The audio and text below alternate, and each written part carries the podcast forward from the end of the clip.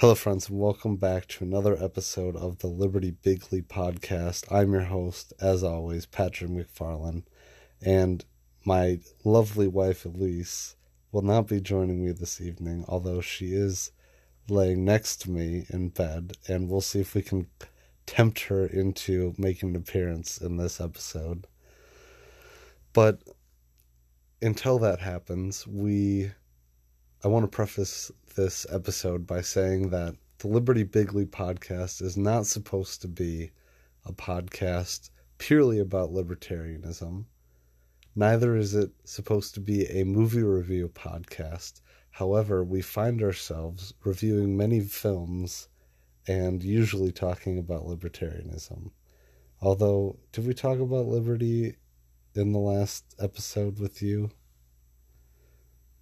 See, now Elise is going to make a very conscious effort to frown at me, not maliciously, but to not speak and to use her hands and facial expressions to gesticulate and convey messages. See, she almost spoke. Okay. Um, I'm going to be talking about Meet the Parents. And I every time I'm going to talk about a movie on this podcast, I do a search on Actual Anarchy to see if they've already reviewed a movie. But, um, oh, and I wanted to mention too before I got into this, our last episode had the most plays out of any episode that I've done on this podcast so far, and that was 32, which is bitching. So thank you all for listening. Um, but one of the themes that I'm trying to convey in this book project that I'm working on is the thought process or the journey that one goes through when they convert to ANCAP or voluntarism, and how it's kind of a journey and a mind fuck, and also like taking the red pill. That's an overused analogy, but it is like waking up from the matrix. And part of that is realizing how everyone around you is still asleep. And I know that that sounds culty, and I've been very aware of how culty saying something like that sounds. So these are all like I just laid out three or four themes that I'm hitting up in the book is you know the mind fuck how your perspective changes, realizing that everyone around you is asleep, and also being self conscious of the fact that sometimes you sound like a cult member or sound like a religious maniac or something like that. So, those are things that I'm trying to tackle and that I'm contemplating and thinking about. But no more was this facilitated, um, all these thoughts facilitated in my viewing of Meet the Parents. And we just watched this movie partly last night and partly tonight. And it had honestly been quite a while since I've seen Meet the Parents. So for you not familiar with the film, it's a pretty very it's a very popular film. Maybe one of Ben Stiller's most famous films not Robert De Niro's most famous film, but Ben Stiller's most famous film, maybe besides like something about Mary, or can you think of another film that has Ben Stiller in it? That's... I would say the model, the model one before something about Mary. Zoolander. Yeah, I, I would think that would be more popular. Yeah, maybe Zoolander is Ben one of Ben Stiller's most popular movies, but I remember this is one of my dad's favorite movies, which might say like he just loves Robert De Niro, but it might say more about my dad as a person. um, the whole premise of the film is that Ben Stiller is like this New York Jew. No, he's a he's a Detroit Jew, but he's living in New York with or Chicago. Is it no, it's Chicago. He's from Detroit, living in Chicago with this, and he's a male nurse, and he's dating this elementary school teacher, and the whole movie is that they've been dating for 10 months and it's the first time he goes home to meet her parents hence the title. Well it turns out that this love you know his girlfriend's father is an ex-CIA agent who just retired from the CIA after 32 years and from the film you kind of piece together that he was an ex CIA agent. His job was to interrogate and break um, enemy, you know, terrorists or enemy spies or agents and basically psychologically torture them. And I just in viewing, reviewing the film, I was so struck by just how psychotic and demented Robert De Niro's character is in this. And maybe that's why people like the movie is because it's so shocking how psychotic and demented Robert De Niro's character is. But I think I mean viewing the film from a more voluntarist lens, of course you know that war is mass murder and this you know just because someone is a member of the government group or a group of people who call themselves the state doesn't bestow on them any moral authority to initiate violence against peaceful people. And that, again, would make war mass murder. It wouldn't justify people, soldiers killing each other in war. And it likewise wouldn't justify any actions of the CIA or any spy agency that would do cloak and dagger or clandestine operations against people in other countries. And uh, as a voluntarist too, you would know if you did any research on the CIA that the CIA is one of the most evil institutions in the history of the entire world. I mean, they're behind torture. They have mind control experiments where they have drugged people without their will, um, against their will, or without any knowledge on their behalf.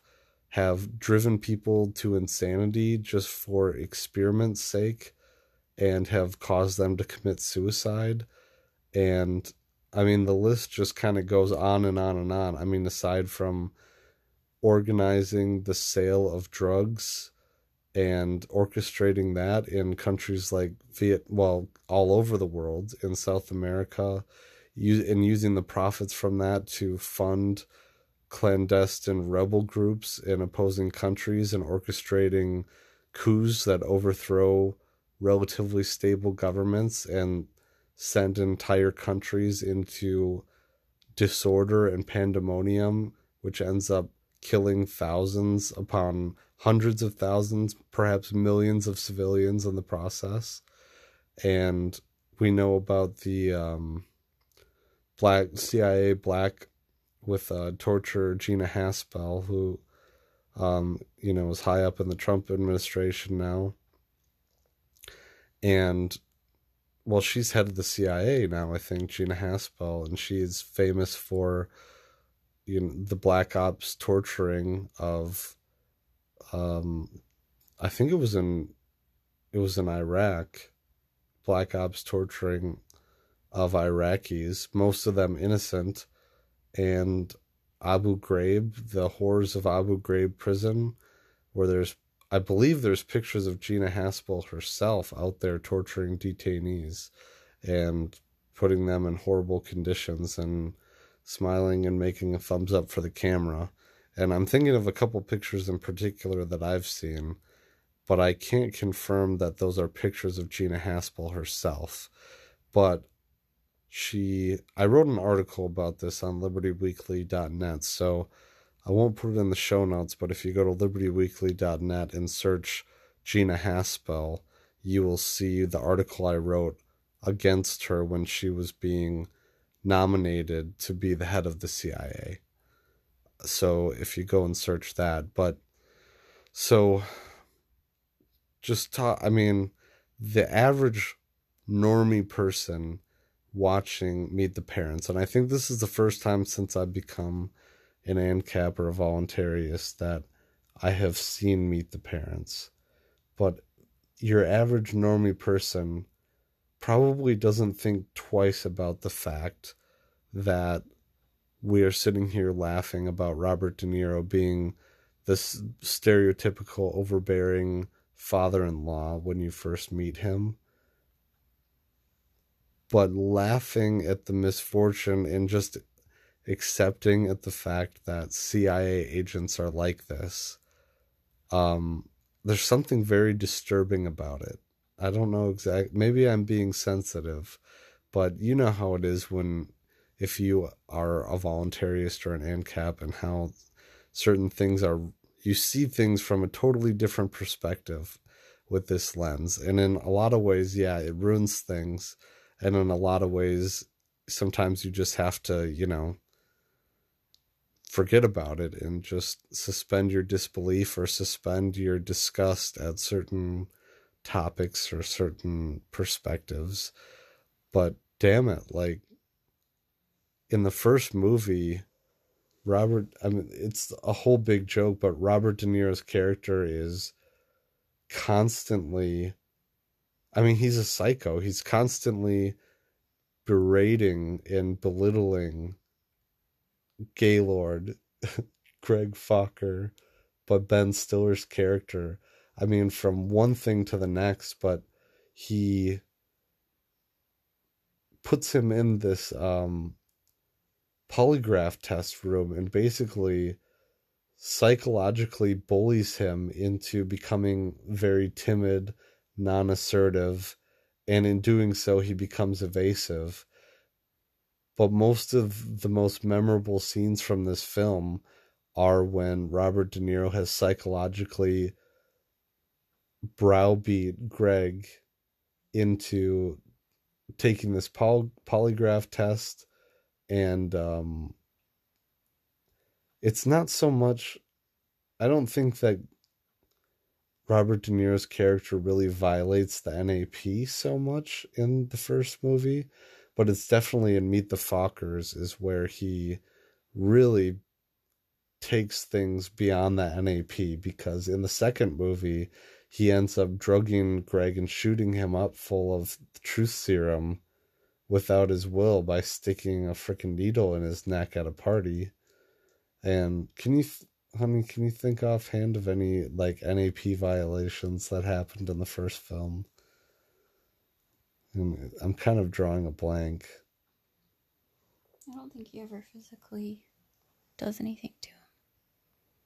I mean, aside from like intimidates him into taking that polygraph test. And I mean, there's just several times in the first movie where I personally would have been like, okay, fuck this. I'm out of here because there are all these and I mean the the whole I don't setting because you can see that it takes place in the new in New England somewhere, but just the entire elitist yuppie mindset, like describe because you it seemed like you really had your pulse on what you think these people are like, you know? These people who like you know Robert De Niro's character. At one point, you were like, "Oh, they're just complete yuppie snobs, like they're elitist." You basically said what I said. Yeah. Uh, uh, You basically said what I said. well, I mean, and they just they're just so up their own ass about everything and constantly belittling Greg. Um, but yeah, it's more in the second movie where we get the NAP violation. The biggest thing of the sticking truth syrup and serum, truth syrup, truth syrup in his neck. Um, but all these things about the um, the whole big joke that Robert De Niro's character is this psychological torturer and I don't know, seen in that light, his character becomes much more sinister rather than dysfunctional. And there's this kind of running joke about how, oh, you know, Robert De Niro's character is, he's retired from the CIA. He's not in the CIA anymore, but he has trouble giving up those habits. But I mean, we all know that once you're in the CIA, you're always in the fucking CIA.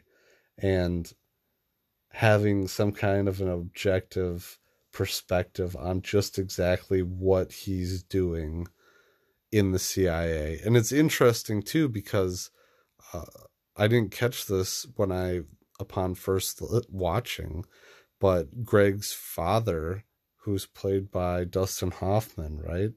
In the second movie, without knowing that Robert De Niro is an ex CIA officer, is was talking shit on the CIA and calling them like the central lack of intelligence agency. But I don't know, did he really seem to be dropping like truth bombs about some of the great evil that they do? I mean, he was talking about how he was a Vietnam War protester, and in the 60s they were like free love hippies and everything, right? Well, he and then he called it the C CLA. The CLIA, the Central Lack of Intelligence Agency. Yeah. But I mean, it would. It's just interesting that you know he wouldn't jump right to the pure evil that the organization is. But it it just well, seemed kind of like a contrived off the cuff. At the end, when little Jack and Jack are watching the surveillance, he says Dustin Hoffman sneaks into the room where little Jack is and he tells him to question everything that his grandpa says and to question authority.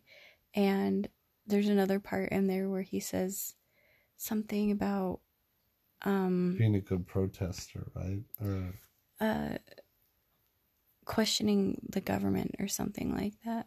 Well, which is so ironic because you got to know that Dustin Hoffman's character and I mean Rebecca Streisand or what's her name? Barbara. Barbara. I'm thinking of Mecha-Streisand because of the episode of South Park with her in it. But you got to think that like their characters are ultra liberal and whatever and would love Obama and Bill Clinton and all that shit. And where was I going with that? Basically, they would love Obama and Bill Clinton, yet they ostensibly are anti war and anti CIA, but yet there's the cognitive dissonance with supporting, you know, being a liberal and supporting Bill Clinton and Obama, who are warmongers, basically. So, I mean, Bill Clinton starved out the people of Iraq and then betrayed them so betrayed the Kurds so they get massacred by Saddam Hussein and Barack Obama had all of his extrajudicial killings and was a hawk in Afghanistan surging troops there and yeah. So anyways just a few observations about meet the parents and Robert De Niro's freaking psychotic, pure evil character who I guess most of America thought that it was hilarious this idea of a bloodthirsty and horrible war criminal CIA officer just going after I mean it is funny. I love the movie itself. It's but it was more cringe than The Office. I mean, way more cringe than even the British office. But yeah. So, you know how to support the show. Thanks for tuning in again. LibertyWeekly.net forward slash Patreon forward slash email for the email list forward slash Amazon for Amazon shopping at no cost to you. Throw some throw some bones and libertyweekly.net forward slash discord for the burgeoning discord channel where we all like to hang out and chat about the show. So shout out to you guys. Uh hope you enjoyed this episode. Peace